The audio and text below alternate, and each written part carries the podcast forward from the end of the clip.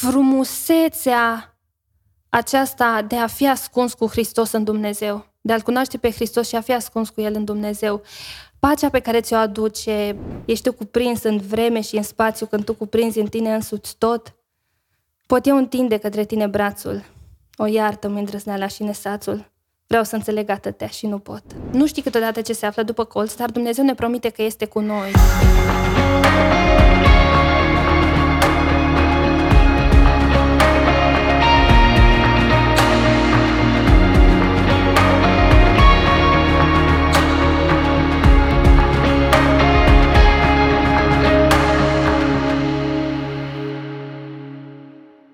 Suntem la episodul 40 al podcastului Arise for Christ și cred că e un moment potrivit să vă mulțumim tuturor care ne susțineți cu rugăciuni, cu încurajări.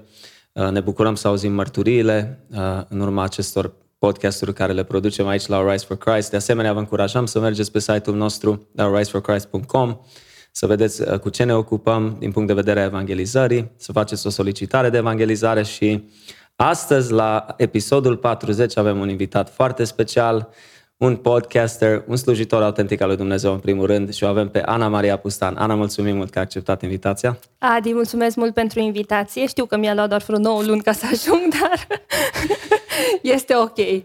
Când Domnul le aranjează, atunci este cel mai potrivit. Exact, asta e cel mai frumos lucru. Chiar mă bucur că ai ajuns cu bine în Timișoara și putem să, să avem acum acest, această oportunitate.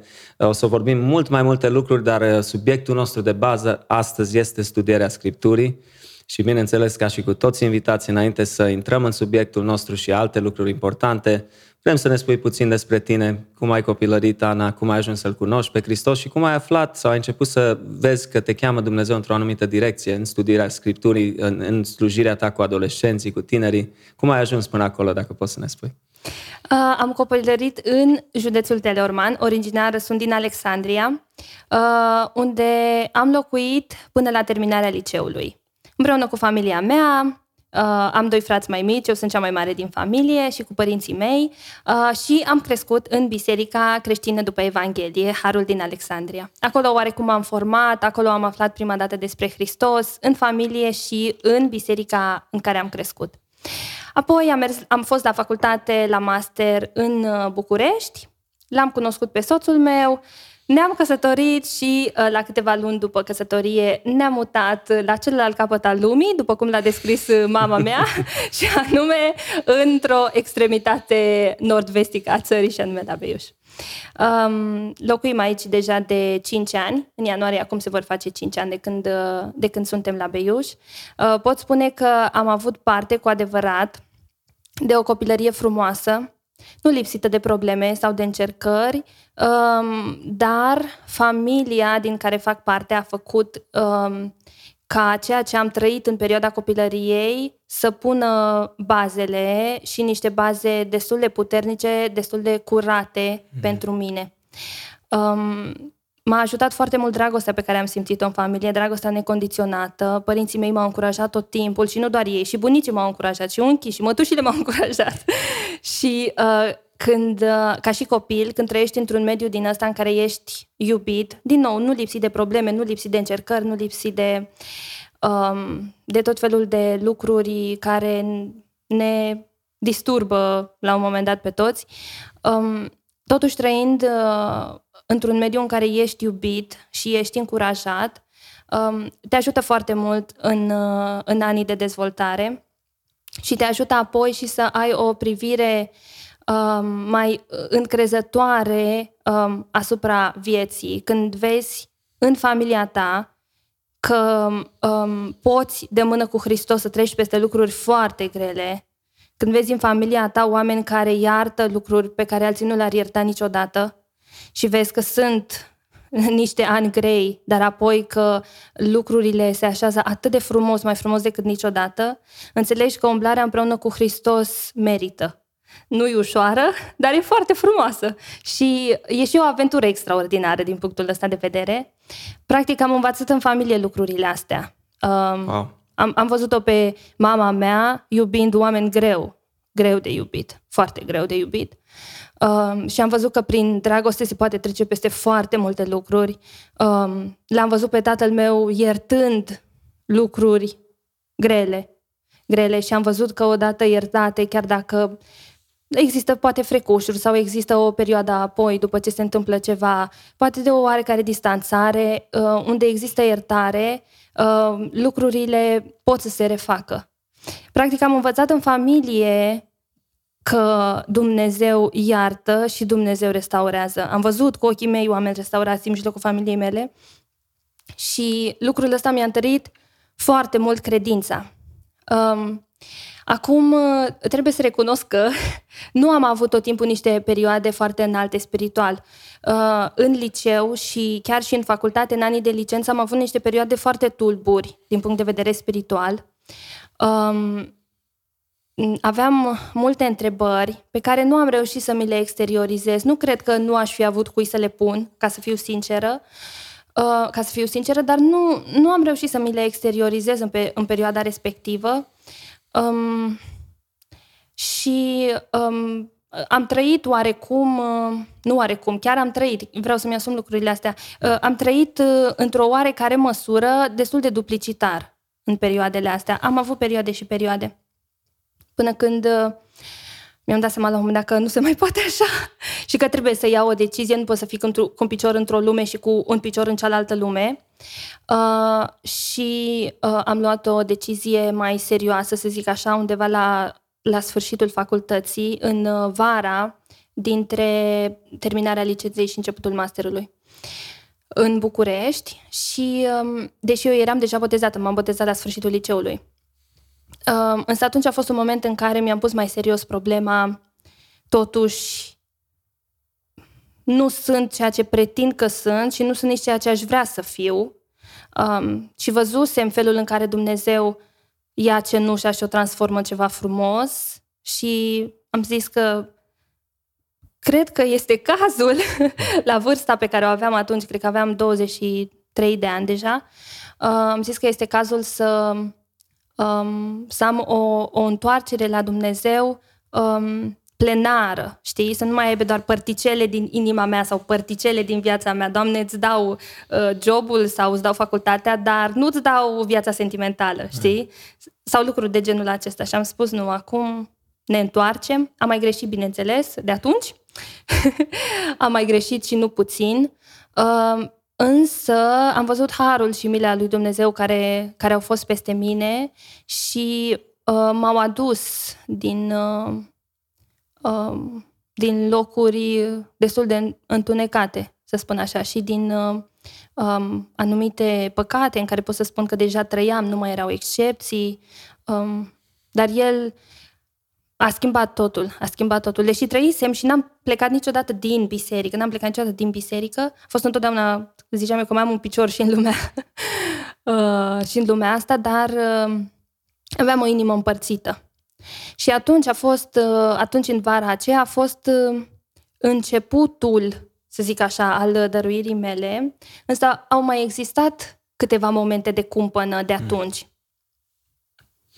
Wow, uh, ai menționat câteva chestii așa importante și exemplele astea trebuie totdeauna să ne amintim și noi ca părinți și cei care ne ascultă cât de mult contează felul cum noi trăim. Cum spunea verișorul meu Narcis, zicea că înainte să am copii îmi spunea că contează mult mai mult ce văd copiii la noi decât ce le comunicăm noi verbal, ce le spunem. Sau cum ai spus, să vezi părinții tăi cum iartă, cum iubesc, Astea sunt lucrurile care Hristos le face în om și să, să ai exemplele astea de mică, cred că a însemnat foarte mult. Foarte, foarte, foarte, foarte da, mult. Deși da. poate ai mei n-au știut tot timpul să verbalizeze unele lucruri și n-au făcut nici ei totul perfect, că niciun părinte nu e perfect și niciun copil nu e perfect, este clar. Um, însă totuși a existat întotdeauna motivația aia din spate care a fost curată și dorința ca lucrurile să se transmită într-o formă cât mai curată da. uh, înspre noi copii. Absolut, absolut. Deci ai stat destul de mulți ani la București atunci, înainte să... Am stat vreo 5 ani și jumătate, cam așa, da, da, da, înainte să merg. Am gustat viața din capitală. Da, da. da. Foarte, foarte fain. Um, legat de studierea Scripturii, unde spune tu, Ana, că a început pentru tine adâncirea asta în Cuvântul lui Dumnezeu, pasiunea pentru Cuvânt? Pentru că asta este un lucru foarte evident uh, prin slujirea ta uh, prin ce se vede în exterior, online și așa mai departe. Încurajez foarte mult tinerii, adolescenții, uh, fetele, femeile să se adâncească în Cuvântul lui Dumnezeu, să citească cărți despre Cuvântul lui Dumnezeu, despre Hristos. Și atunci, unde a început această aventură, acest drum pentru tine? Da, nu a început chiar atunci în momentul pe care ți l-am descris puțin mai devreme. Treaba asta a început mai târziu. Uh, odată ce ne-am mutat la Beiuș, eu în, la vremea respectivă făceam doar design vestimentar pe cont propriu, acum de un an am și un alt job serios, cum zic părinții, într-un birou, doar că da, lucrez de acasă. Super. uh, dar la vremea respectivă făceam doar design vestimentar, în primii ani când am fost la Beiuș și um, în... Uh, în uh, toamna târzie a lui 2019, uh, pentru cei care lucrați în uh, industria evenimentelor, știți cum este și tu știi, adică și pentru tine vara, primăvara și începutul de toamnă sunt mult mai aglomerate decât restul Absolut. anului. Așa e. Practic e un business sezonier și de multe ori eram atât de obosită după vară când lucram ore fără număr și da, multă, multă, multă muncă zile din astea de lucru de 14 ore, de lucruri din acestea, când, ai, când ești tânăr și ai putere. Yep. Și, și um, ieșeam dintr-un sezon din asta foarte aglomerat, eram terminată de obicei, după ce terminam un sezon, vreo lună, două, nu eram bună de absolut nimic. Um, ieșeam dintr-un sezon din asta foarte aglomerat și am avut iarăși un moment de, de introspecție le-am din când în când, o să vezi că ele sunt parte din viața mea. Așa. Am avut iarăși un moment din ăsta de introspecție în care mi-am dat seama că um, iubesc comunitatea lui Dumnezeu, zic că iubesc pe Dumnezeu, dar nu prea practic disciplinele spirituale. Și disciplina care mă, uh, pe care Dumnezeu mi-a pus-o pe inimă și uh, ulterior, apoi, după ce am înaintat puțin, privind în spate, am și înțeles unele lucruri, dar poate vom ajunge și la asta.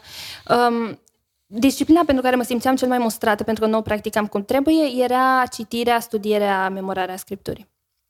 Așa că având timp, pentru că eram off-season cu business-ul, uh, având timp am zis, gata, nu se mai poate, luăm Biblia, aici e Geneza până la Apocalipsa, hai, ne punem pe treabă. Uh, de asemenea, sunt și o persoană care a citit mai mereu, însă este adevărat că în ultimii trei ani am citit mult mai mult decât citeam de obicei. O, ce bine că ai menționat și asta. Uite, chiar de obicei încerc să-mi amintesc să pun și întrebarea asta invitațiilor cu cititul. Adică când a început pasiunea pentru a citi strict, fie că povești din a, copilărie din copilărie, sau ce? da, cu siguranță, cu siguranță. Ai mei mi-au dat uh, un respect foarte mare pentru cuvânt și pentru cuvântul scris, pentru Biblie și nu numai. Uh, și chiar și bunicii, care uh, sunt oameni cu puține clase și ei, bunicul meu m-a învățat, mi-a pus creionul în mână, bunica mea m-a învățat primele cântări, primele poezii uh, și au cultivat în mine respectul pentru cuvântul scris uh, și întotdeauna am fost... Uh, am fost interesată să citesc. Um, în liceu, iarăși, am avut o profesoară de română care ne-a, ne-a îndemnat Um, și a știut cum să o facă în sensul ăsta. Și atunci în liceu am citit tot ce înseamnă romane clasice, am citit oh, wow. atunci toată beletristica. Nu mhm. toată, dar știi cum e, o bună parte din ea, aveam mult timp, eram în liceu. uh, și acum încerc să mai strecor câte o carte de beletristică din Sigur. când în când. Da. Uh, și atunci când m-am apucat să citesc Biblia așa cum trebuie la sfârșitul lui 2019, am zis hai să iau și o carte despre Biblie sau mai ales căutam ceva despre Dumnezeu. Um, și am tot înaintat, am tot înaintat în Biblie, m-am mai tot uitat și prin bibliotecă, am mai întrebat pe unul pe altul, măi, ce să citești, ce să iau, nu prea am fost eu convinsă de nimeni. Până când uh, mi-a picat în mână cartea lui Tozer, Atributele lui Dumnezeu. Wow. Cine știe, știe că o reco- cine m-a mai văzut prin online, știe că o recomand în continuu pentru că această carte împreună cu Biblia mi-a schimbat perspectiva atunci în perioada respectivă. Apoi a venit pandemia în 2020 și avea, am avut și mai mult timp liber pentru că aveam puține comenzi de obicei în perioada aceea, acum nu mai aveam nicio comandă în perioada exact. respectivă și am avut am avut timp, ăsta este adevărul, chiar am avut timp și am vrut să-l valorific. Și m-am pus pe o uh, citire a Bibliei, am citit atributele lui Dumnezeu, dar încet, așa, cu creionul în mână, uh, cu sublinieri, cu notițe, cu de toate, trecând prin toate referințele menționate în carte. Dacă vedeți cartea mea cum arată săraca, am și zis că data viitoare când o să trec prin ea o să-mi iau una nouă. uh, Bun, și am trecut în perioada respectivă, uh, așa cum trebuie, prin uh, carte și prin Biblie, nu chiar prin toată, e adevărat, dar am trecut printr-o bună parte din ea.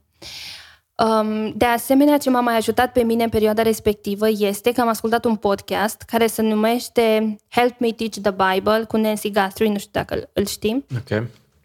Uh, pe mine m-a ajutat la perioada, în perioada respectivă ca să înțeleg mai multe lucruri. În podcastul respectiv, într-unul din episoade, uh, recomanda um, unul din invitați o carte pentru copii uh, care se numește este tradusă în română și se numește Biblia povestește despre Isus. Este scrisă de Sally Lloyd Jones. Um, superbă! Am comandat cartea asta, am găsit-o. Uh, și a fost o cartea pentru copii din care am învățat cel mai mult. Am învățat enorm din cartea asta pentru copii. Wow. Cartea asta pentru copii mi-a deschis mie ochii cu privire la faptul că toată Biblia este cu adevărat despre Hristos, că fiecare eveniment al Vechiului Testament, într-un fel sau altul, ni-l prezintă pe Hristos, este o umbră a ceea ce urma să vină. Și m-a fascinat extraordinar cât de... Cu ce fel de înțelepciune trebuie să fie în Dumnezeu ca să uh, închege Biblia în acest mod. Este scrisă pe o perioadă de 1500 de ani, 66 de cărți, o, o mulțime de autori diferiți care au trăit în epoci diferite. Este fantastic cât de bine închegată este împreună și cum, de fapt, în particularitățile fiecărui tip de literatură, fiecarei cărți, Uh, ea spune o singură poveste și aceasta este povestea răscumpărării, povestea mântuirii, povestea Domnului Isus Hristos. Am fost atât de fascinată că m-am pus mai tare pe studiu ca să văd lucrurile astea, să le înțeleg, să le găsesc eu un cuvânt și um, trebuie să recunosc că m-a mai ajutat foarte mult și rugăciunea pentru asta. M-am rugat Domnului ca să înțeleg, Doamne, zic, cu câtă minte am eu, cât mi-ai dat tu, cât mi-ai dat inteligența pe care o am, asta pe care o am. Te rog, ajută-mă să înțeleg cât mai mult, ca să te văd pe tine, ca să uh, înțeleg cum ești tu. Pentru că uh, spunem că iubim un Dumnezeu, dar dacă nu nu-l, nu-l cunoaștem mai profund, nu-l iubim foarte mult, pentru că nu putem iubi ceea ce nu cunoaștem.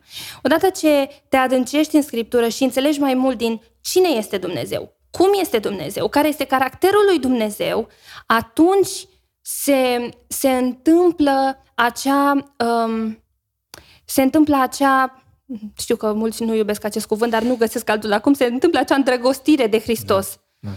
Când vezi caracterul lui, când vezi uh, felul în care el răspunde, felul în care el acționează, când vezi cu câtă înțelepciune Dumnezeu a dirijat istoria pentru venirea Fiului Său și cum o ține în mână chiar și astăzi.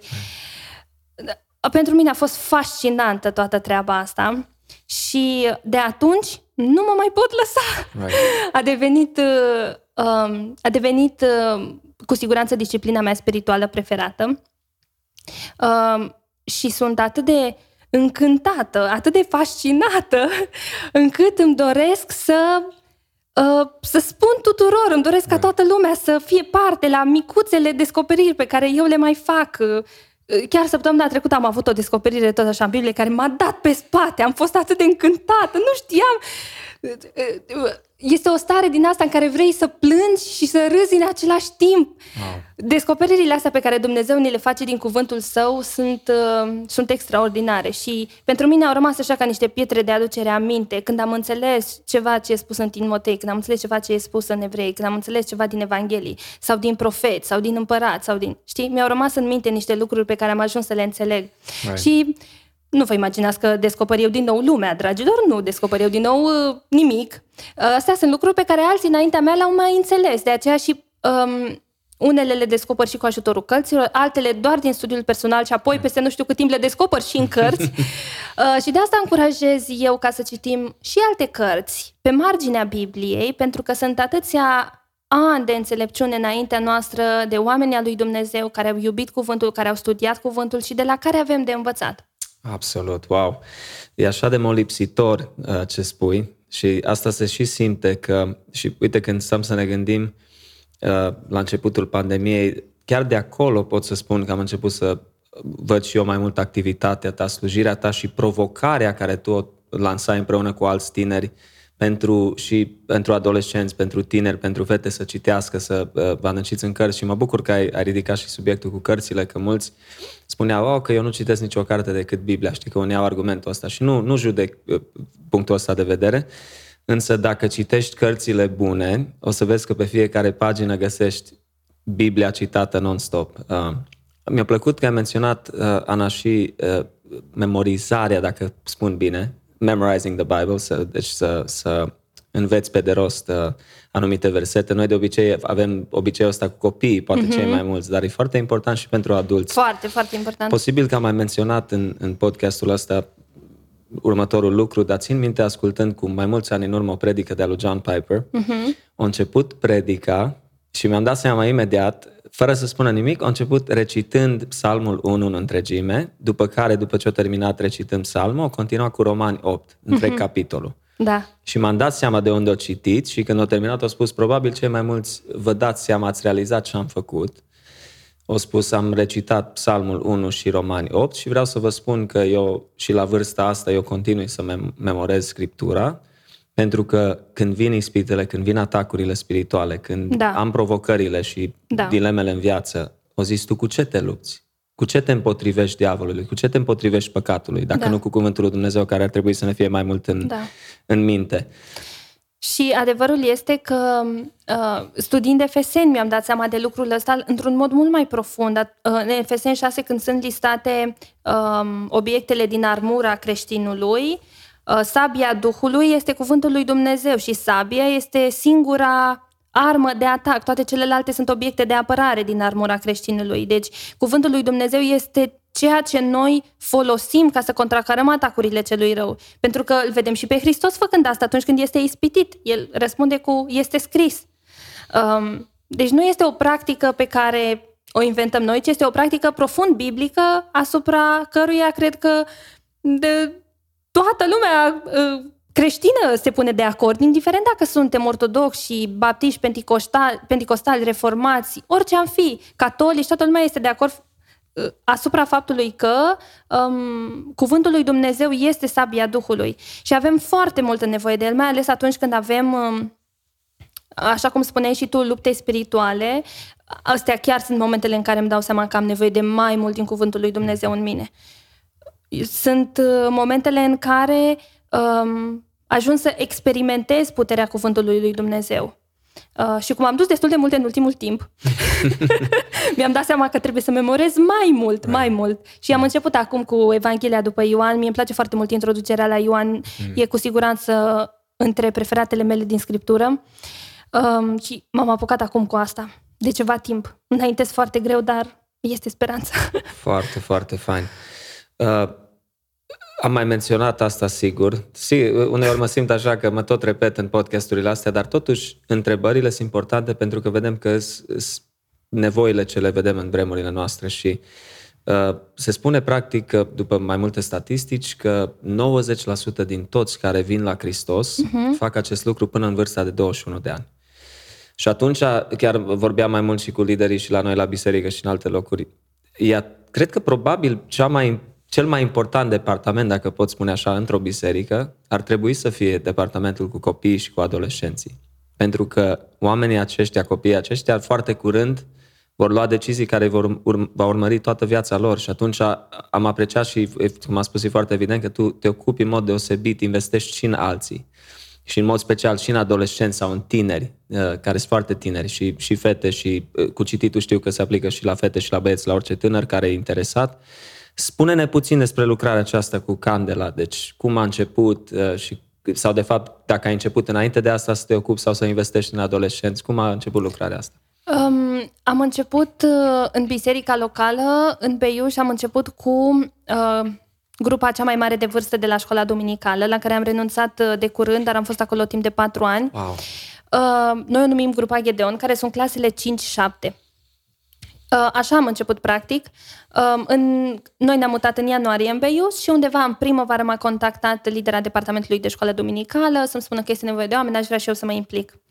Eu uh, nu sunt cel mai priceput om din lume cu copii, deci aș vrea să se știe mm. treaba asta. Nu este falsă modestie, este adevărat. Cine mă cunoaște, vă poate confirma. Mm. Uh, mai degrabă mi este un picuț mai ușor cu cei care sunt un pic mai formați deja cu tinerii, cu așa că putem să intrăm mai în profunzime cu unele lucruri și am fost un pic reticentă la invitația asta.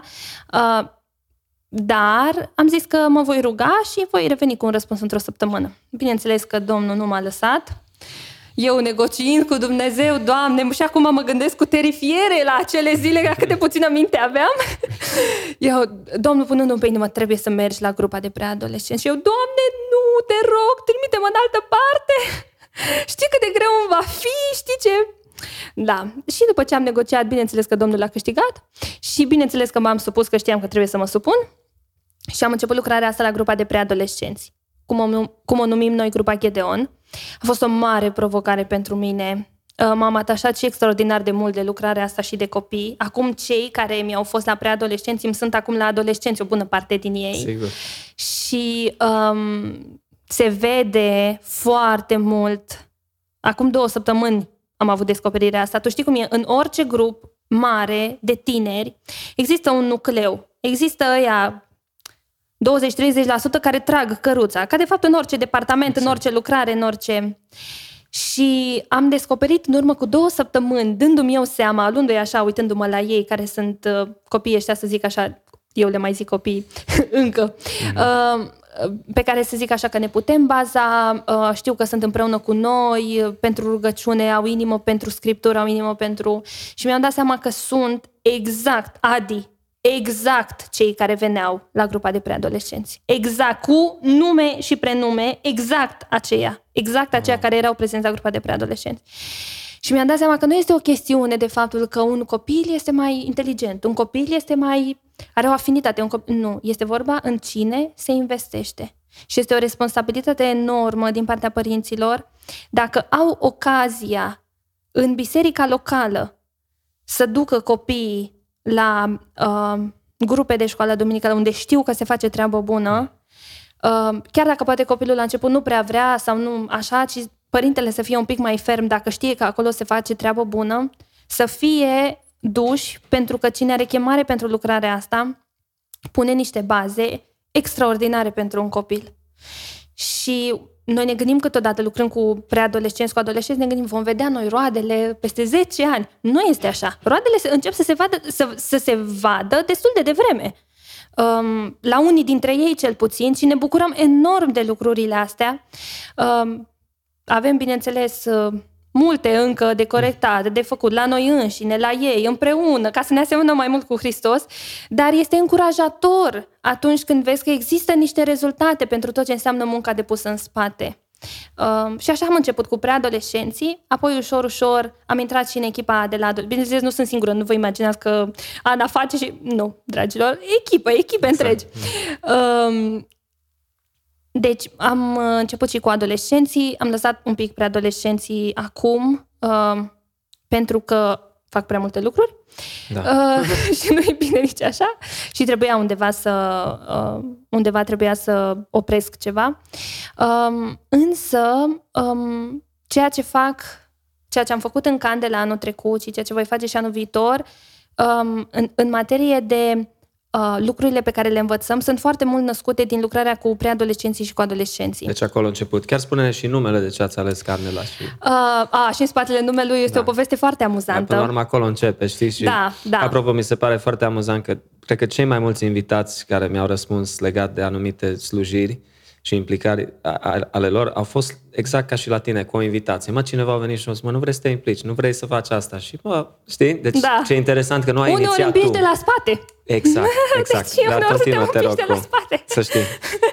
Da, am avut în momentul respectiv nevoie de împingere, după aia am mai avut nevoie de frâne ca să-mi fie puse.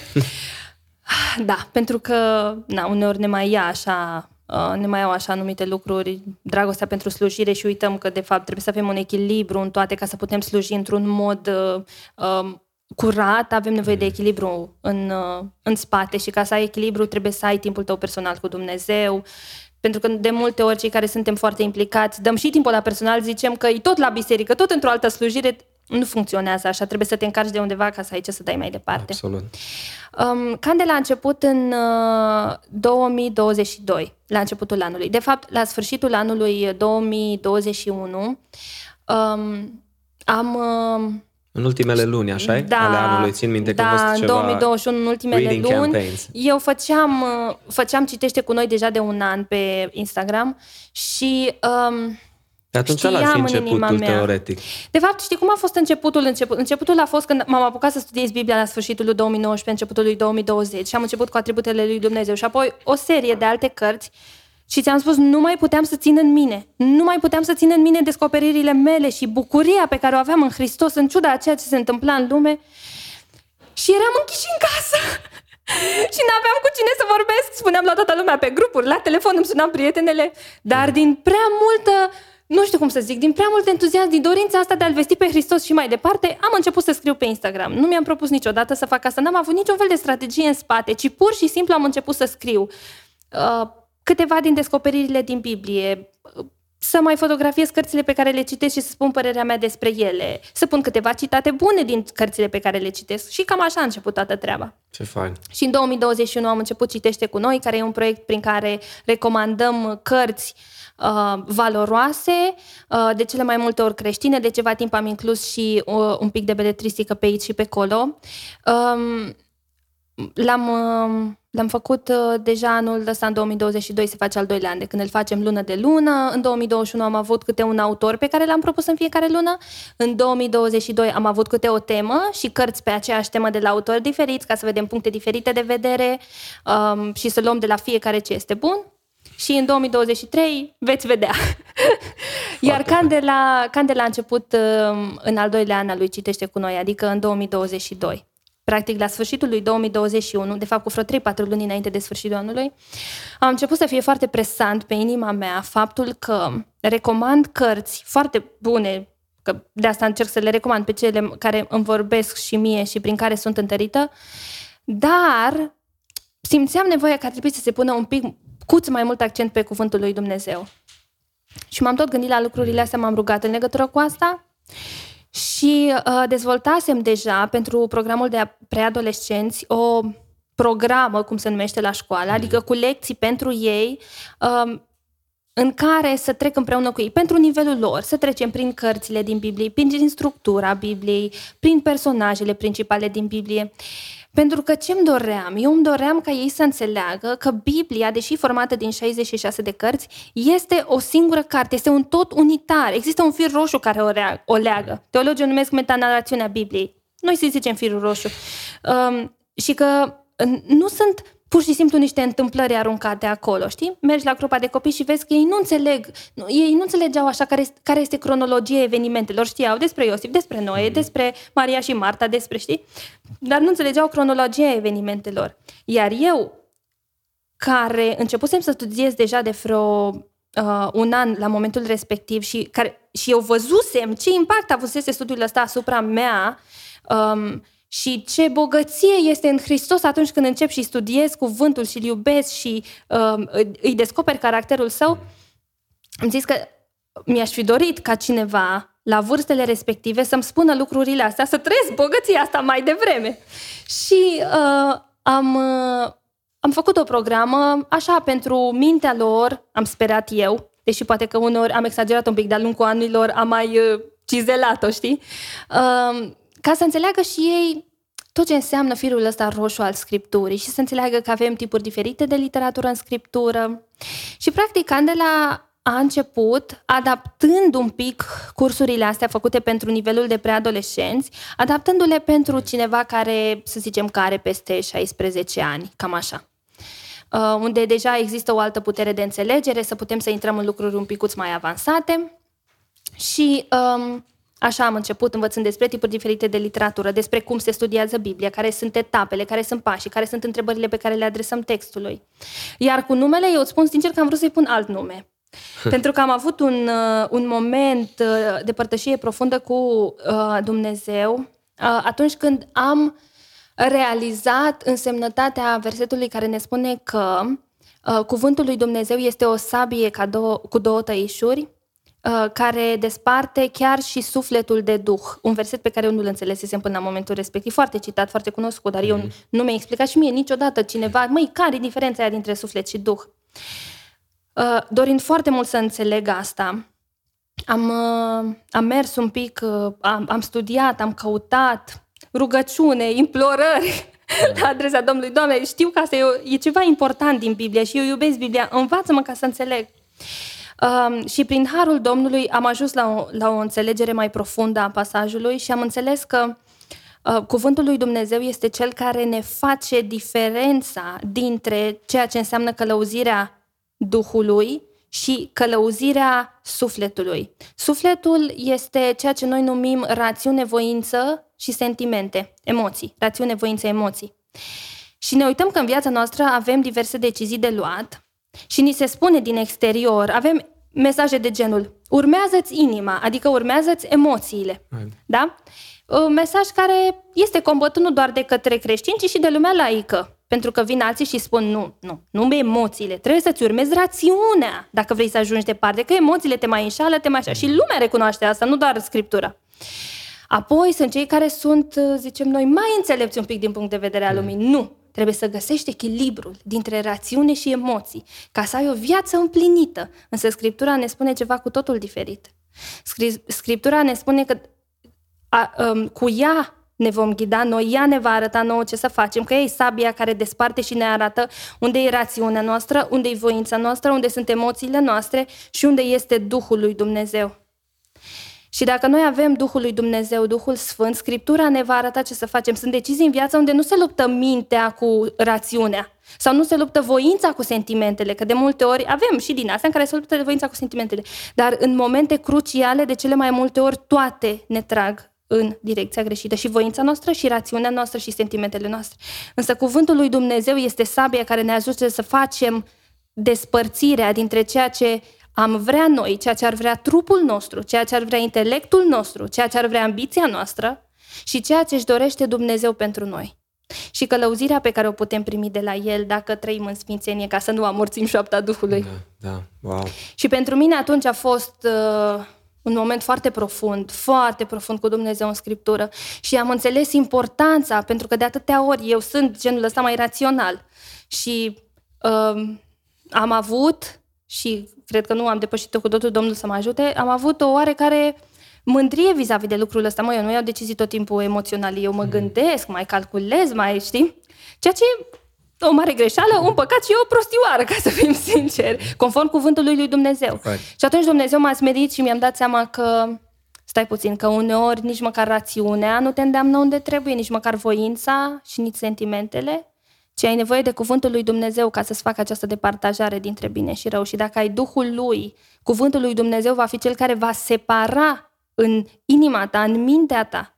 Cuvântul lui Dumnezeu este cel care separă ceea ce suntem noi, ca și carne, nervi, mușchi mm. împreunate acolo, și uh, ce este Duhul lui Dumnezeu care locuiește și El în noi.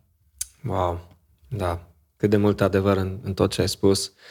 Place să aud totdeauna când, la, la fiecare om, când mai vorbesc cu unul altul despre când s-o aprins să spun așa, ca să înțelegem toți beculețul acela, adică da. cum a fost pentru tine, adică dintr-o dată, wow, uh, ți s-o deschis ochii să înțelegi mai bine cuvântul lui Dumnezeu, să ai o dragoste pentru cuvânt, să fii, să fometezi după cuvânt. Uh, exact.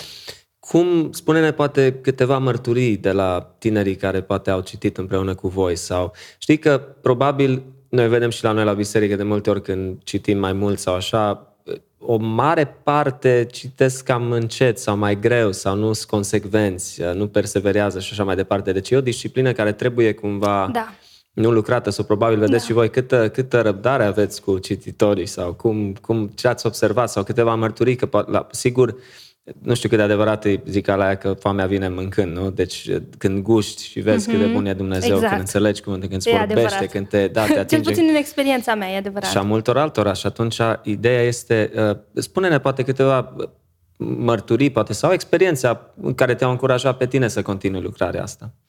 Um, acum la sfârșit, că suntem la sfârșitul lui 2022, Bineînțeles, mi-am pus întrebarea dacă continui Candela în 2023. Okay. În 2022, Candela a arătat în felul următor. Am lăsat un formular de înscriere la sfârșitul lui 2021 și cine a vrut s-a înscris pe formularul respectiv, unde și-au dat adresele de e-mail. Eu am ținut pe toată lumea la curent prin e-mail Um, și uh, am, ne-am întâlnit la niște cursuri, le-am numit noi, poate e mult spus, dar ne-am întâlnit la niște cursuri pe Zoom live, împreună cu cei care s-au înscris, cei care au putut să intre, au vrut și așa mai departe. Uh, de asemenea, am făcut și un plan de citire integrală a Bibliei, uh, plan pe care doresc să-l urmăm, l-am ajustat puțin acum pentru 2023, dar este în mare același. E un plan canonic, asta înseamnă că citim Biblia la rând de la Geneza până la Apocalipsa.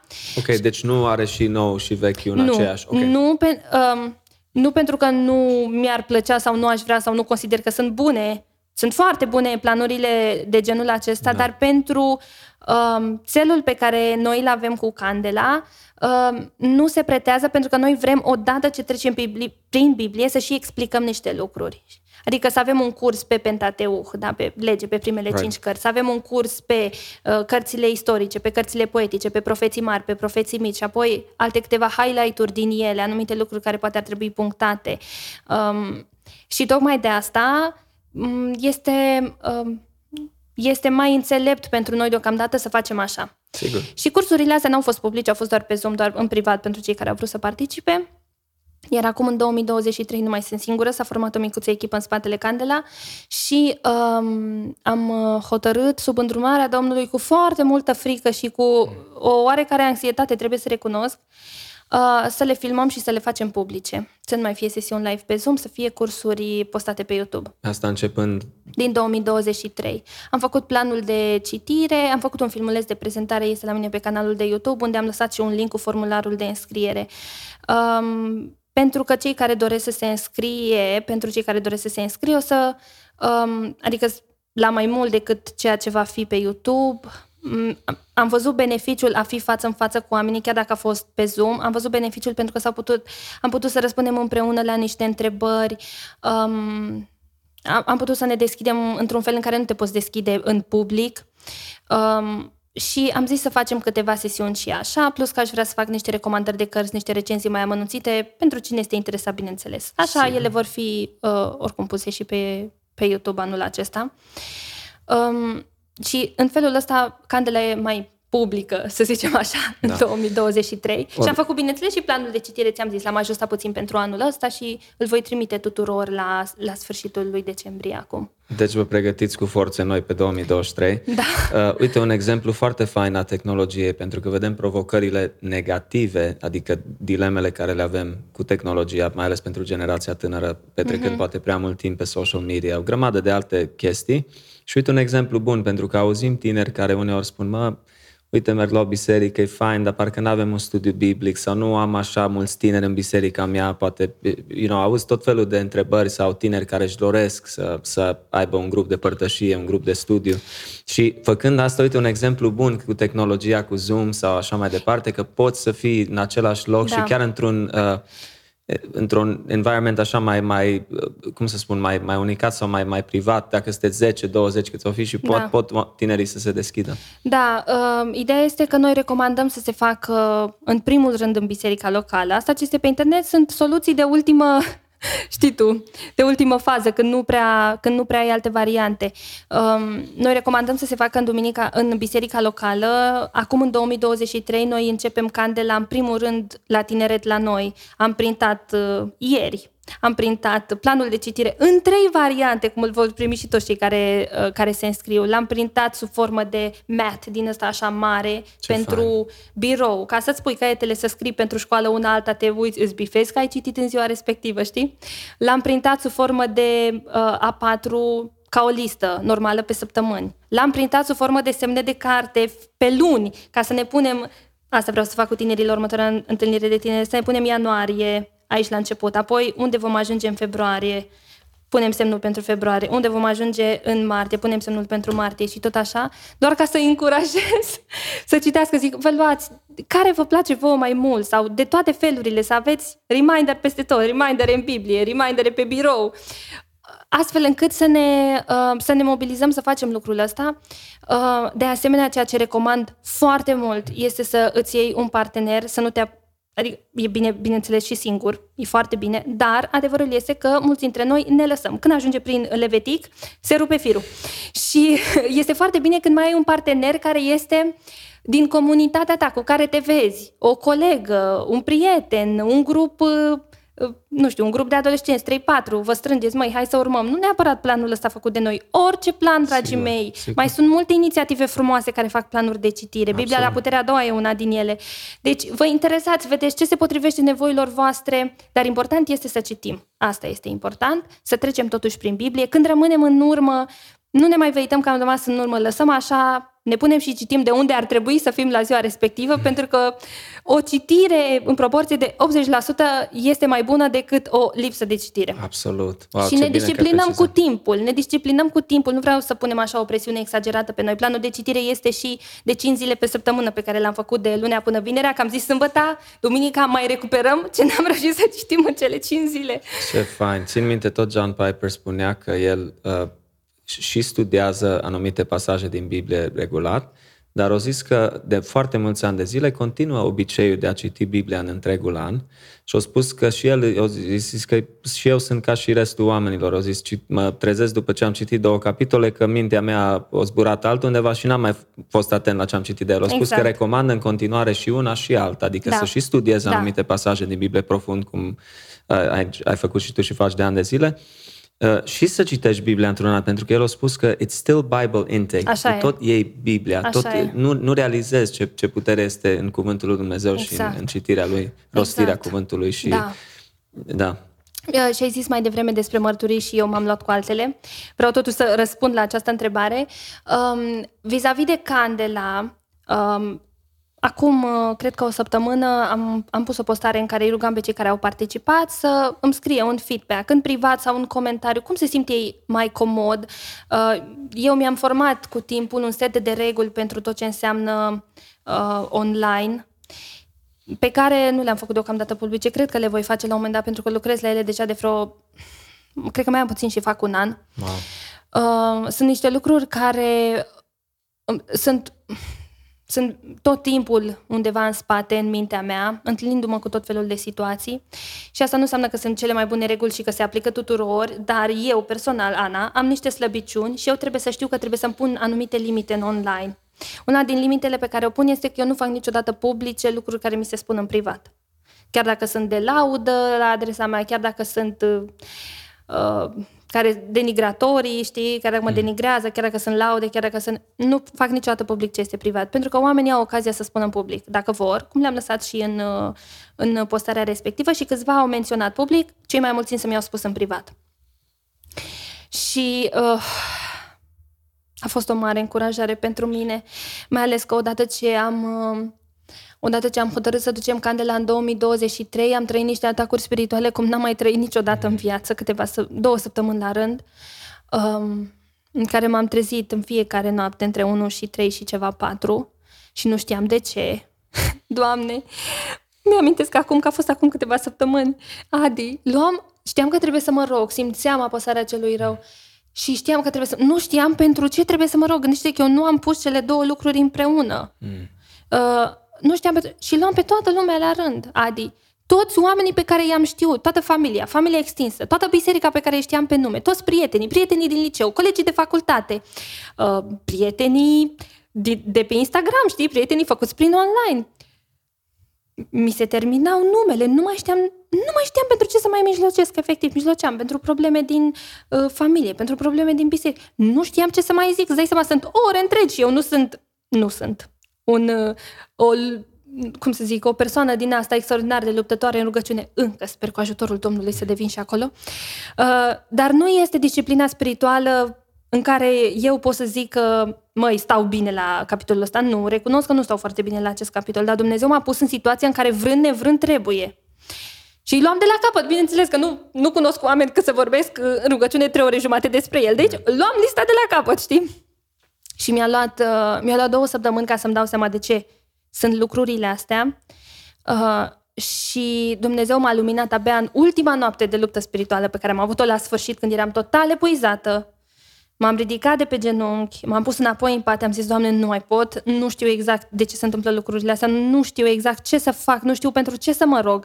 Mă rog pentru tot, toate lucrurile la care mă pot gândi. Altădată Dumnezeu te călăuzește și știi pentru ce să te rogi. Am avut atâtea experiențe de genul ăsta. Dumnezeu îmi pune pe inimă o persoană pe care nici nu o cunosc sau cu care am interacționat foarte puțin și știu că trebuie să mijlocesc pentru persoana respectivă. Acum n-a fost așa.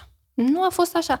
Însă Duhul Domnului mi-a dat apoi uh, descoperirea asta pur și simplu în mintea mea, spunând că de fapt luptele astea au fost pentru cuvântul lui. După ce am avut luptele astea, am pus eu postarea respectivă în care am zic, dați-mi, vă rog, un feedback, ce a fost bine, ce n-a fost bine, ca să nu mai repet anul viitor ce n-a fost bine și niște sugestii, cum aș putea să fac lucrurile să fie mai uh, uh bine organizate, structurate, poate mai bine, căci la început țineam niște cursuri foarte lungi și ulterior mi-a mai revenit. Le mulțumesc tuturor care au avut răbdare cu mine, dragilor. Domnul va înaintat în răbdare cu cursurile astea. Acum am limită, trebuie să mă încadrez în 50 de minute la fiecare curs, că colegii mei nu mă lasă mai mult. um, și primind apoi mărturiile lor, mă uitam pe telefon și efectiv plângeam. Plângeam de bucurie și în același timp plângeam de ca o ca o închinare înaintea lui Dumnezeu care a știut El atât de frumos să orchestreze lucrurile. Spuneam înainte să începem să filmăm că uneori Dumnezeu ne ferește de roadele pe care le aduce folosindu-se de noi, că roadele sunt ale Lui, um, pentru că noi nu le putem duce, nu avem caracterul să ducem lucrurile respective.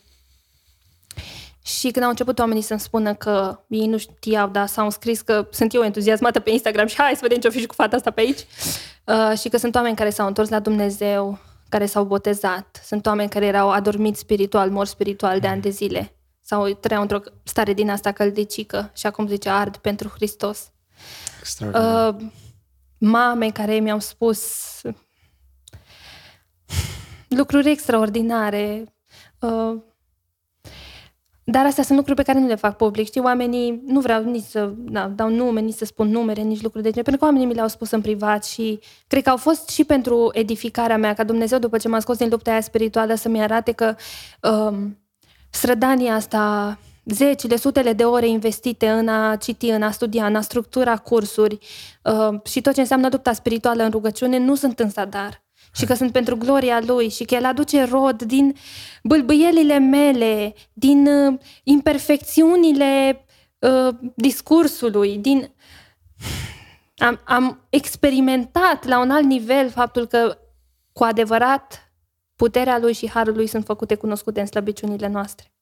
Wow. De asta, dacă zice cineva că e prin inteligența noastră sau Așa de bine am știut, am știut noi să facem, uh, să avem strategii, să... Uh, nu, eu le-am experimentat, nu, răspunsul este doar Harul lui Dumnezeu. Și o spun la modul cel mai sincer, pentru că am, uh, am avut un an destul de tulbure din multe puncte de vedere și totuși în, uh, în, în apele astea destul de tulburi în care am fost nevoită să not în perioada asta... Uh, Dumnezeu și-a luat slava și și-o ia în continuare și e doar meritul lui. Doar meritul lui. Absolut, wow, ce încurajator. Um, mi-amintesc de acei doi tineri din istoria creștinismului care au rămas scriși în istoria creștinismului pentru faptul că au ales să se vândă în sclavie da. pe o insulă și când părinții și cei dragi plângeau la mal că ei se îndepărtau cu barca înspre insula respectivă și au știut că nu o să se mai întâlnească cu ei și a rămas scris acest lucru că unul dintre ei s-a ridicat în picioare, a strigat cu glas tare să nu primească mielul tot rodul pentru suferințele lui. Și cum ai spus tu, slava e lui Dumnezeu până la da. urmă, dar uite ce înseamnă o viață supusă voii lui Dumnezeu și m-am, m-am bucurat când ai menționat că încurajați, încurajați tinerii cu echip, împreună cu echipa voastră ca să facă și ei acest lucru Uh, în biserica locală, poate da. la lucrarea lor Cel de mai important este să fie în biserica locală angrenat, să ai un grup acolo și le spun tuturor că oamenii uneori au impresia că da, Ana, dar la voi e altceva, este alt nivel. Nu, dragilor, peste tot suntem oameni. Am un grup de studiu cu fetele, le-am și mărturisit ultima dată când ne-am întâlnit. Zic, nu cred că există grup de studiu mai slab ca al nostru pe acest moment, fetelor. Câteodată stai și te uiți și te gândești cum poate Dumnezeu din niște vase așa de slabe să facă lucruri. Și am trăit și în grupul de studiu cu, cu fetele niște lucruri extraordinare, un Dumnezeu care a ținut în mână fiecare întâmplare, felul în care Dumnezeu ne conștientizează ca să mijlocim una pentru alta, ne înștiințează, noi nu știm. Ne întâlnim în următoarea săptămână și cineva spune ceva și al cuiva îl vezi că se schimbă la față și îi se aprinde beculețul mm. și spune, a, asta a fost miercuri, a, păi eu marți noapte, patru ore n-am dormit, do- Domnul m-a trezit și prin Duhul Sfânt știu că e pentru tine și a mijlocit pentru tine orele alea. Și a doua zi persoana respectivă a avut încercare și nu odată, deci asta se întâmplă și noi nu suntem minunile pământului, dragilor, încă o dată. Aș vrea să zic că ce minunate suntem. Nu suntem chiar așa de minunate, um, însă ne dorim să, să slujim cu fidelitate lui Dumnezeu și ne dorim să venim înaintea lui Dumnezeu cu o inimă sinceră și o inimă deschisă. Și asta învățăm foarte multe la psalmiști. Mie mi-a fost greu, foarte mult timp mi-a fost greu să citesc psalmi. Știu că sunt, mult, sunt preferații multora. Dar ca cititor din secolul 21, când te lovești pe acolo de niște lucruri, știi, nu prea sunt. După ce înveți un pic despre contextul istoric, după ce înveți un pic despre ce trăiau oamenii respectivi în zilele respective și vezi că ei nu vin corect teologici la Dumnezeu. Ei vin și spun, Doamne, sunt supărat! Și sunt sinceri și eu, felul în care vine înaintea lui Dumnezeu, la fel, nu înțeleg ce faci. Nu înțeleg.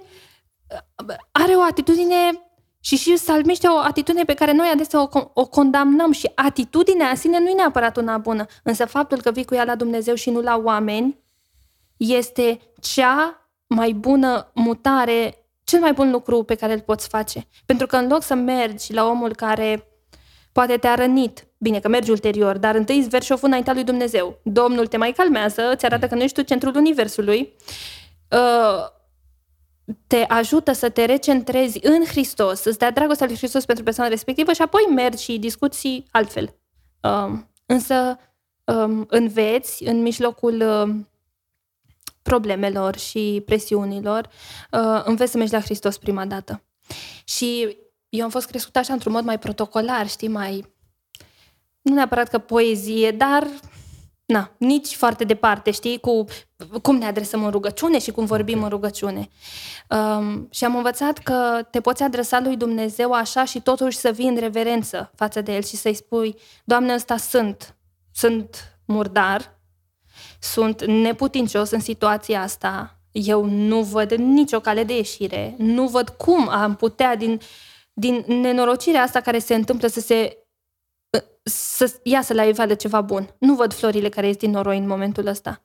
Plantează tu semințele acolo, eu o să sufăr nedreptatea asta care mi se face și uh, la momentul potrivit tu vei scoate crini. Până atunci mai da, mai suferim și lucrurile respective. Da. Apreciem mult și transparența ta, Ana. Cred că de aia și mulți tineri rezonează cu voi și lucrarea voastră, că sunteți foarte deschiși și cu luptele voastre, cu slăbiciunile voastre. Până la urmă, toți știm cine suntem uh, înaintea lui Dumnezeu, și, dar vedem harul atât de mare față de noi. Uh, cât de important acest lucru. Uh, urmărind lucrarea voastră mai, mai din afară și eu și online, uh, am văzut că totdeauna recomandați cărți foarte faine. Uh, eu, locuind mai mulți ani în SUA, am citit destul de mult la viața mea și am văzut că au autori foarte biblici și ce vremuri faine trăim astăzi să vedem că foarte multe cărți bune sunt scrise în primul rând și de autori români, da. avem și noi da, oamenii da, noștri în avem. România, dar la același timp foarte multe cărți bune și de-a lungul istoriei creștinismului din ultimii sute de ani sau chiar peste o mie de ani au început să fie tot mai multe cărți traduse în limba română. Deci avem resurse astăzi mai Așa mult e. ca ori și când, yet la același timp vedem că tinerii preferă alte activități online, nu de multe ori și disciplina asta durează un timp, deci asta e provocarea, poate ca oamenii să-și facă timp. Sau atunci, dacă pot să fac așa o, o nu vreau să spun o reclamă, dar să, să promovăm puțin lucrarea voastră, cât loc este uh, pentru 2023 în Candela și cam uh, din experiența ta, cât timp durează, adică, ok, citirea cuvântului, să spunem zilnic, care ar trebui să fie, și după aia și citirea unei cărți sau un capitol, două, cam cât timp pe zi, o oră, o oră jumate, poate pentru oameni care sunt interesați să, să se alăture? Um, citirea cuvântului este făcută astfel încât să dureze undeva la 15-20 de minute pe zi. Și asta este lectura de bază. La fiecare curs Candela, cu siguranță voi mai recomanda câte o carte sau vă mai recomanda. Am doresc să am și invitați la cursuri. Unele cursuri chiar mi-ar plăcea să nu le țin eu, că mă depășesc unele subiecte. Eu tot încerc să mă informez și să citesc de toate, dar na, un singur om sunt. Și doar pe scurt, uh, am văzut că sunt recomandate mai multe cărți, dar de multe ori se alege una din nu, acele A, cărți asta este pe luna pentru Citește respectivă. cu noi. Da, da, da, da, pentru Citește cu noi, când am recomandat tematic, noi am recomandat pe uh, teme în anul 2022. Uh-huh. Spre exemplu, acum în uh, Decembrie. decembrie avem consilierea creștină și am Right. recomandat șapte cărți și partenera cu care fac acum luna aceasta proiectul a ales două cărți pe care ea le citește, eu am ales două cărți pe care eu le citesc și la sfârșitul lunii ținem întotdeauna un live în care discutăm părerile noastre despre cărțile respective. Um, încercăm să fim foarte sincere, noi spunem și lucrurile care poate nu ni se par nouă personal chiar 100% Sigur. ok, pentru Sigur. că nu totdeauna sunt. Dar asta nu înseamnă că scrierea respectivă, cartea respectivă nu este valoroasă, știi? Uh, Iar uh, pentru Candela o să vedeți că o să recomandăm multe din cărțile pe care în trecut le-am recomandat la Citește cu noi. Ok. Uh, Recomandăm niște cărți din asta de căpătâi pentru înțelegerea scripturii și, na, pentru a învăța mai multe despre, despre Dumnezeu. Um, un lucru aș vrea să mai menționez pentru cei care vor să intre în proiectul ăsta sau în orice alt plan de citire. Um, este, este extraordinar de important ca să găsiți poate o resursă, o carte, pastorul din biserica locală, să găsiți pe cineva la care să mergeți cu întrebări. Mentori, Da, un mentor. Este o criză de așa ceva la noi în țară, cred, peste de acord tot. și eu. Uh, și mai este un element foarte important din, uh, din uh, scriptură, din tot ce înseamnă studierea scripturii și apropierea de Dumnezeu. Trebuie, eu cre- sunt încredințată că Dumnezeu ne cere să mergem cu înțelegerea noastră omenească limitată pe care o avem cât de departe putem, însă trebuie să înțelegem că multe lucruri uh, din ceea ce îl înconjoară pe Dumnezeu și Dumnezeu însă sunt taine pentru noi. Um, are Costache Ioanid o poezie după care și denumește volumul Taine. O tată, ce ești tu, cum ești și unde, din stânci în stânci ca Moise pe Horeb încerc să urc prin ceața ce te ascunde. Și am atâtea, Doamne, să te întreb. Ești tu cuprins în vreme și în spațiu când tu cuprinzi în tine însuți tot? Pot eu întinde către tine brațul? O iartă-mi îndrăzneala și nesațul. Vreau să înțeleg atâtea și nu pot. O tată, ce ești tu? O conștiință a unei insondabile puteri? Trăiești ca mine, ești și tu ființă cu bucurii, cu dor, cu suferință? Sau ești mai sus de gând și de dureri? Și continuă poezia, uh, chiar vă îndemn să o, să o citiți pe toată, care multe strofe și nu vreau să vă o recit acum, să mănânc tot timpul podcastului cu o poezie de 20 ceva de strofe. 20, wow, wow. Dar uh, este o poezie uh, care pe mine m-a atins de, de copil, din copilărie și um, cred că este important să menționăm faptul că tot ceea ce ce înseamnă Dumnezeu și tot ceea ce înseamnă cunoașterea Lui este o împletire între ceea ce putem înțelege și taina aceasta de unde va veni și fascinația noastră în legătură cu El, de unde va veni și faptul că El este vrednic de închinarea noastră, pentru că dacă l-am putea înțelege în totalitate, nu cred că ar mai, uh, nu cred că am mai fi înclinați să-i arătăm închinarea noastră. Însă când vedem că El este creator și noi suntem creaturi, um, când vedem înțelepciunea Lui minunată, trăsăturile caracterului său, atunci plecăm inima, plecăm capul, plecăm genunchii și recunoaștem că El este cu adevărat Dumnezeu. Wow, cât de adevărat. Un lucru care pe mine mă încurajează, mai ales în ultima vreme, uh, e faptul când văd slujitori precum ești tu și uh, alte tinere și alte femei în România, în mod special, vorbim acum în România, uh, încurajează femeile sau fetele. Uh, eu sunt tată la două fetițe pe lângă cei doi băieți, avem patru eu cu Adriana, patru copilași și un lucru care poate eu l-am observat, uh, umblând cu Domnul de mai mulți ani și fiind parte din biserica uh, de români și în America și aici acum, e că de multe ori parcă nu, nu încurajăm îndeajuns uh, femeile, su- surorile noastre. Uh, și contează așa de mult să își găsească și, și fetele, mai ales din adolescență, mai ales în vremurile care le trăim, identitatea lor în Hristos scopul lor, să-și afle darurile lor și așa mai departe. Și atunci contează așa de mult ce, ce faceți în direcția asta, că sunteți foarte intenționate în a încuraja și alte uh, fete sau femei la, la, la rândul lor, dacă poți să ne spui puțin despre asta. Uh, lucrarea cu fetele și cu femeile este cu adevărat uh, una foarte specială. Um, este și una nu lipsită de provocări, ca să o spun într-un mod mild. Da. Este o lucrare foarte provocatoare, foarte, foarte provocatoare. Um, am ajuns să înțeleg faptul că Dumnezeu ne cheamă pe toți, femei, bărbați, um, adulți, în vârstă, copii, um, ne cheamă la El și ne cheamă la o intimitate profundă cu El. Ca să ajungi la o intimitate profundă trebuie să-L cunoști. Principalul mod în care îl cunoaștem pe Dumnezeu este Scriptura. O femeie ca și un bărbat este chemată să cunoască Scriptura într-un mod autentic și într-un mod adânc, adânc. Uh, pentru că um, în uh, rolul ăsta pe care îl avem de multe ori de nurturer în familie, da? Suntem, de multe ori femeia este cea care face din casă un cămin, care, uh, abilitatea pe care Dumnezeu a pus-o în, uh, în femei în special. Uh, și ele sunt și cele care au în mod predominant grijă de copii. În mod predominant. Salut. Um, și ca să poți transmite mai departe Evanghelia lui Hristos, ca să poți să dai mai departe un Hristos curat, nu părerile tale despre el, nu părerile lui Y despre el, nu, nu, ci un Hristos așa cum este el, trebuie să-l cunoști din Scriptură. Uh, John Wesley, că știu că ești un uh, fan al puritanilor. Uh, John Wesley întrebat la un moment dat um, de către cineva um, care este teologul tău preferat care te-a influențat cel mai mult? Și John Wesley spune, Suzana, mama mea este cel mai bun teolog pe care l-am cunoscut vreodată. Femeile este femeile au nevoie să cunoască scriptura la fel de bine ca și bărbații. În, în mintea copiilor în inima copiilor se transmite foarte mult la niște vârste foarte fragede, foarte mult, enorm de mult. La niște vârste foarte... Nu avem impresia că ei nu înțeleg foarte multe.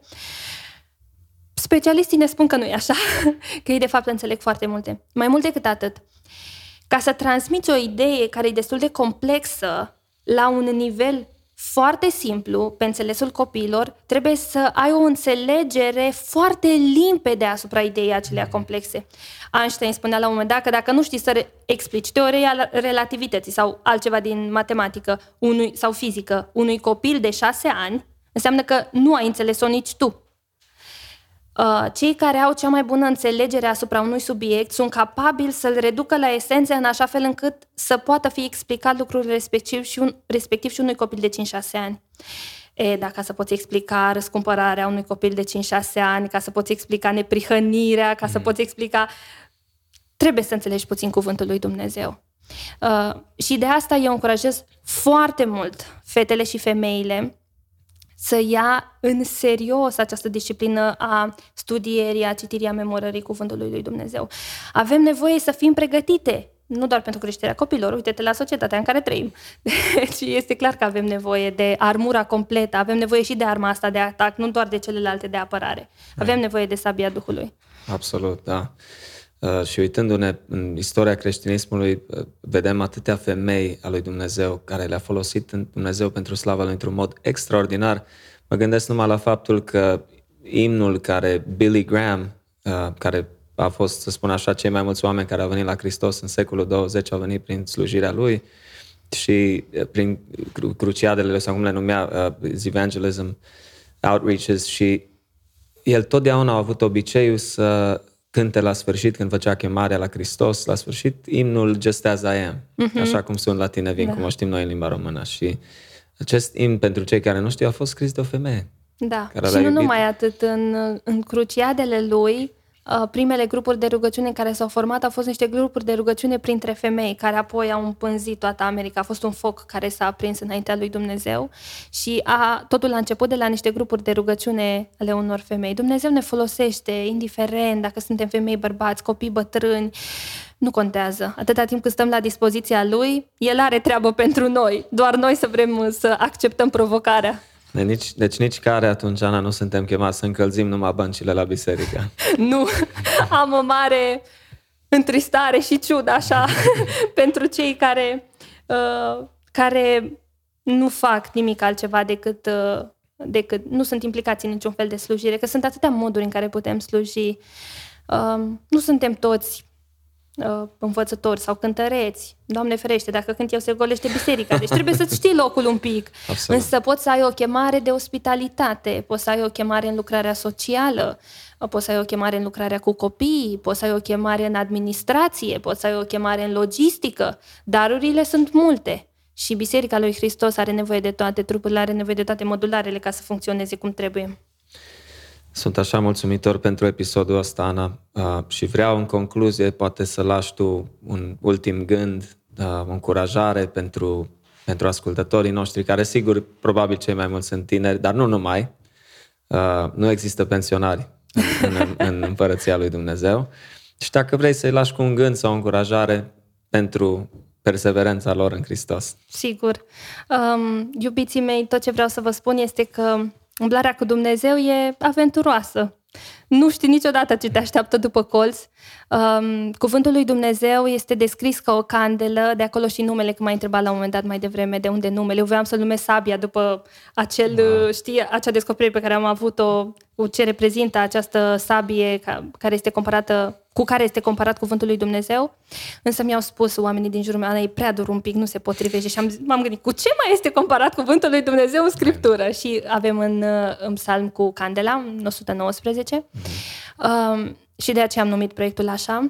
Um, nu știi câteodată ce se află după colț, dar Dumnezeu ne promite că este cu noi și că uh, dându-ne cuvântul lui, avem o candelă unde putem vedea uh, atât cât avem nevoie, cât să punem următorul pas pe teren solid și nu în prăpastie. Uh, el ne descoperă atât cât avem nevoie să știm, însă noi trebuie să și căutăm ca să ajungem la descoperirile respective.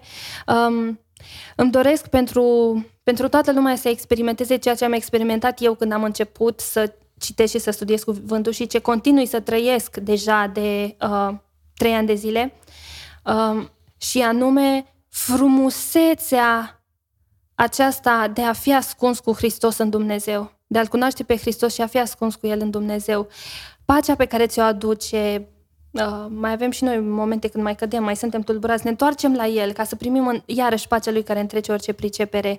Uh, claritatea pe care o ai câteodată în niște situații de unde nu, nu vezi ieșire, însă știi că Hristos este refugiul tău, știi că acolo primești mângâiere, știi că sunt niște lucruri extraordinare pe care Cuvântul lui Dumnezeu ni le oferă și, um, de asemenea, un singur lucru vreau să mai menționez, pentru că nu l-am menționat deloc. Vă spuneam la început că eu am avut întrebări în timpul liceului și în timpul facultății. Nu prea am avut cui să le pun. Sau nu prea am știut eu cum să le pun, ca să fiu mai sincer, că dacă chiar voiam, mă puteam duce, puteam să caut. Um, sfatul meu, sfat e mult zis, o propunere pe care o am pentru voi um, este să puneți întrebările pe care le aveți. Adresați-le cuvântului lui Dumnezeu. Dacă Biblia e adevărată, dacă o colecție asta de 66 de scrieri este cu adevărat cuvântul lui Dumnezeu și este revelația despre cine este El, Biblia va rezista la întrebările voastre. Nu zic că veți primi răspunsuri la toate. Nici eu n-am primit încă chiar la toate, dar am primit la multe. Am primit la multe. Și odată ce începem să învățăm puțin despre istoria creștinismului, începem să învățăm despre alți oameni care l-au cunoscut pe Hristos, vreau să vă spun că nu sunt puțini. Avem exemplul lui Lee Strobel, vrea să-i demonstreze nevestei că nu e adevărat chiar așa cu Biblia și cu Scriptura și cu Hristos. Începe să uh, facă săpături mai adânci în legătură cu asta, se îndrăgostește de Hristos și acum e, știm și noi, unul dintre cei mai mari apologeți. Așa a scris el prima, prima carte, pledoarie pentru Hristos. for Christ, yeah. Da. Um, avem exemplul lui Josh McDowell, merge la facultate, la costează un grup de creștini enervanți. Mm-hmm. Um, nu vrei să vii cu noi la studiu, nu vrei să vii cu noi la rugăciune, hai încearcă să... Așa, merge de câteva ori și zice, măi, voi sunteți de pe altă lume, sunteți în gust, sunteți așa, eu mă voi duce și mă voi duce chiar și în Israel. Și voi căuta și voi vedea dovezile și mă voi întoarce cu răspunsuri pentru voi. Și el se duce, caută dovezile și dovezile îl conving de existența lui Dumnezeu și de veridicitatea Scripturii. Um, ideea este că uneori tratăm cuvântul cu superficialitate și pentru că ne e teamă de ce vom descoperi când vom începe să punem întrebări. Acum e și la modă, mai ales vine din vest toată treaba asta cu deconstructivismul. ne e teamă că nu vom găsi răspunsuri satisfăcătoare, ne e teamă că um, și mulți din cei care ajung să cadă de la credință sau folosesc lucrul ăsta așa, știi, ca pe o cârjă, um, da, dar na, nu răspunde la întrebarea asta, dar nu, și așa mai departe. Trebuie să înțelegem că o căutare reală este o căutare perseverentă. E o căutare perseverentă și Hristos spune că mă veți găsi dacă mă, mă veți căuta din toată inima. Nu caut uh, o săptămână și jumătate sau caut trei ore pe YouTube. N-am găsit, nu mi-a fost acolo dat la primul click un filmuleț în care cineva să-mi spună răspunsul și gata. Înseamnă că acest răspuns nu există. Nu e adevărat.